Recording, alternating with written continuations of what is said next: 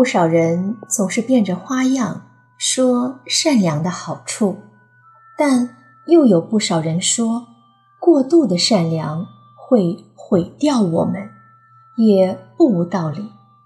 但我认为，只有会共情的人，才能把握好善良的尺度，才能用合适的方式与人为善。而最高级的善良，一定要学会共情。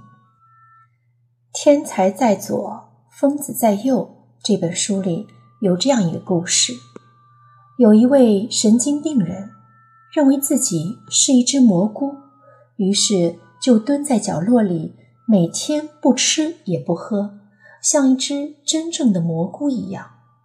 如果让我们来治疗他，我们该怎么办呢？我们可能会说：“你不是蘑菇啊，赶紧起来吧。”我们可能说上百遍、千遍，甚至还会过去拽他起来。这个病人一定会还是无动于衷，一动不动地做自己的蘑菇。真正的心理医生是这样做的，他也撑了一把伞，蹲坐在了病人的身边。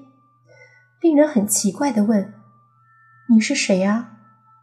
医生回答：“我是一只蘑菇呀。”病人点点头，继续做他的蘑菇。蹲了一会儿，医生站起来走了一会儿。病人不解地问：“你是一只蘑菇，你怎么能动呢？”医生说：“蘑菇也可以动啊。”病人说：“哦。”原来做蘑菇也可以动，所以他就跟着动。然后医生开始吃饭，他就问：“你怎么可以吃饭啊？”医生回答：“蘑菇不吃饭怎么长大？”病人觉得对，也开始吃饭。几周之后，这个人就能像正常人一样生活了。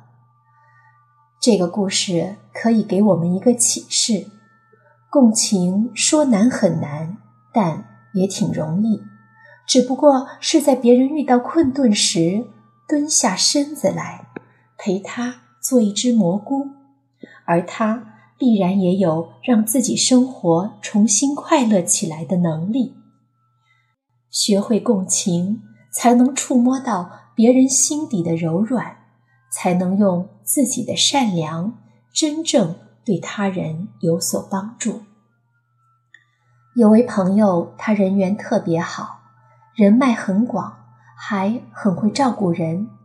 那年他创业的时候，四面八方都有人来帮忙。我们问他怎么修炼的，他讲了一个这样的故事：高中时搬了新家。隔壁的男主人是位警察。高三的某一天，这位警察因公殉职了，只剩下了十岁的儿子和孩子的妈妈。以前他放学回家从不拿钥匙，会喊爸爸来开门。他爸下班早，会先到家。邻居警察过世后，爸爸特别嘱咐他：以后你自己带钥匙开门，别喊爸爸给你开了。朋友不知所措地问：“为什么？”爸爸说：“你一喊爸爸，隔壁小男孩听见会不好受的。”从此以后，他知道别人有什么不愿提起的东西，或者不好受的某个点，都会刻意的避开，不小心提起也会立刻道歉。即使在一起，有人不小心提起。也会帮别人解围，化开僵局。父亲的共情传递给了他，事无巨细都能为别人着想，所以他才会有这么多的知心好友，人们也愿意和他合作。学会共情，可以让善良更体贴，而善良的人呢，都是有福气和好运的。这件事让我想起小时候，小学寒假的某天中午，家门口来了一个提着化肥袋子、手拿一个破瓷碗的乞丐。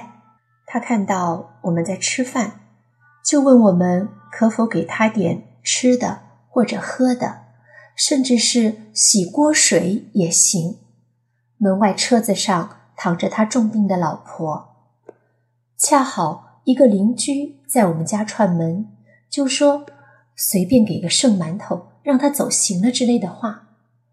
但是奶奶放下手里的筷子，跟妈妈说。把刚出锅的馒头分一半给他吧，又让爸爸拿了点钱给他们。那人接过馒头，坚持不要钱，最后爸爸把钱硬塞给他。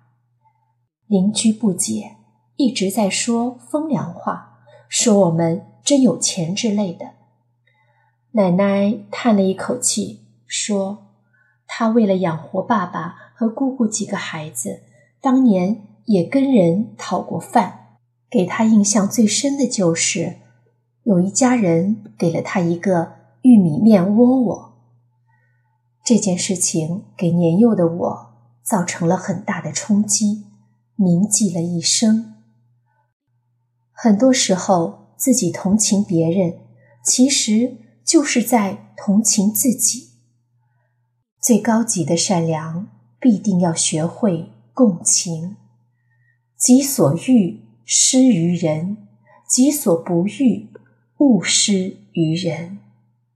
亲爱的朋友，与君共勉。